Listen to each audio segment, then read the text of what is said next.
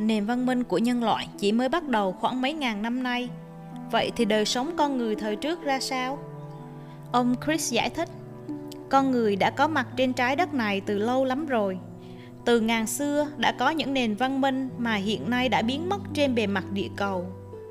Các nhà khảo cổ cho rằng nhân loại chỉ bắt đầu sống một cách văn minh khoảng mấy ngàn năm nay vì nền văn minh cổ xưa nhất xuất phát ở vùng lưỡng hà thuộc Iraq và Syria khoảng 5.000 năm trước công nguyên. Phần lớn không chấp nhận rằng còn có những nền văn minh khác cổ xưa hơn nữa.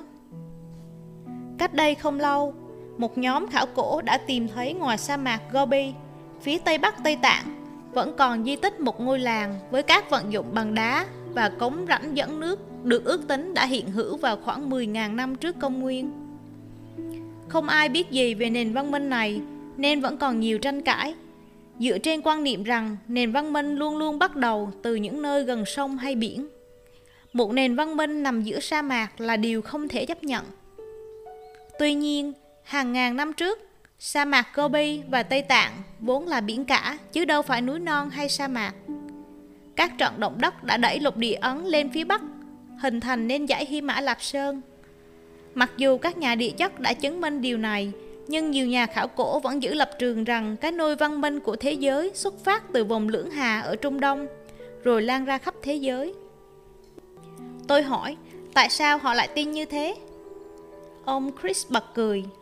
Vì thiên chấp của các nhà khảo cổ châu Âu cho rằng mọi sự đều phát sinh từ một nơi chốn duy nhất, rồi mới tỏa lan ra các nơi khác. Ít ai chấp nhận rằng đã có nhiều nền văn minh xuất hiện ở các nơi khác nhau trên thế giới. Điều này cũng giống với quan niệm cho rằng tổ tiên loài người thuộc giống vượn bắt nguồn từ châu Phi, rồi sinh con đẻ cái và di cư đi khắp thế giới. Dĩ nhiên, khi khám phá ra thêm nhiều bằng chứng thì quan niệm này sẽ phải thay đổi. Tôi nói, tôi biết về kiếp sống của tôi tại Atlantis, nhưng đã mấy ai tin rằng văn minh thật sự Atlantis hiện hữu. Đa số đều cho rằng đó chỉ là một truyền thuyết đã được Plato phóng đại lên mà thôi. Ông Chris mỉm cười. Điều này cũng dễ hiểu thôi, vì hiện nay chưa có ai tìm thấy bằng chứng nào về nền văn minh này. Trong thời buổi khoa học hiện nay, người ta cần có bằng chứng rõ ràng trước khi đi đến kết luận. Trong trường hợp của ông, sự hiểu biết về các kiếp sống quá khứ sẽ giúp ông có một nhận định rõ rệt về các quy luật vũ trụ như luật luân hồi và nhân quả. Từ đó, ông có thể tiếp tục con đường mà ông đã theo đuổi trong nhiều kiếp trước đó. Do vậy, việc nhớ lại những ký ức này chỉ có lợi cho ông mà thôi.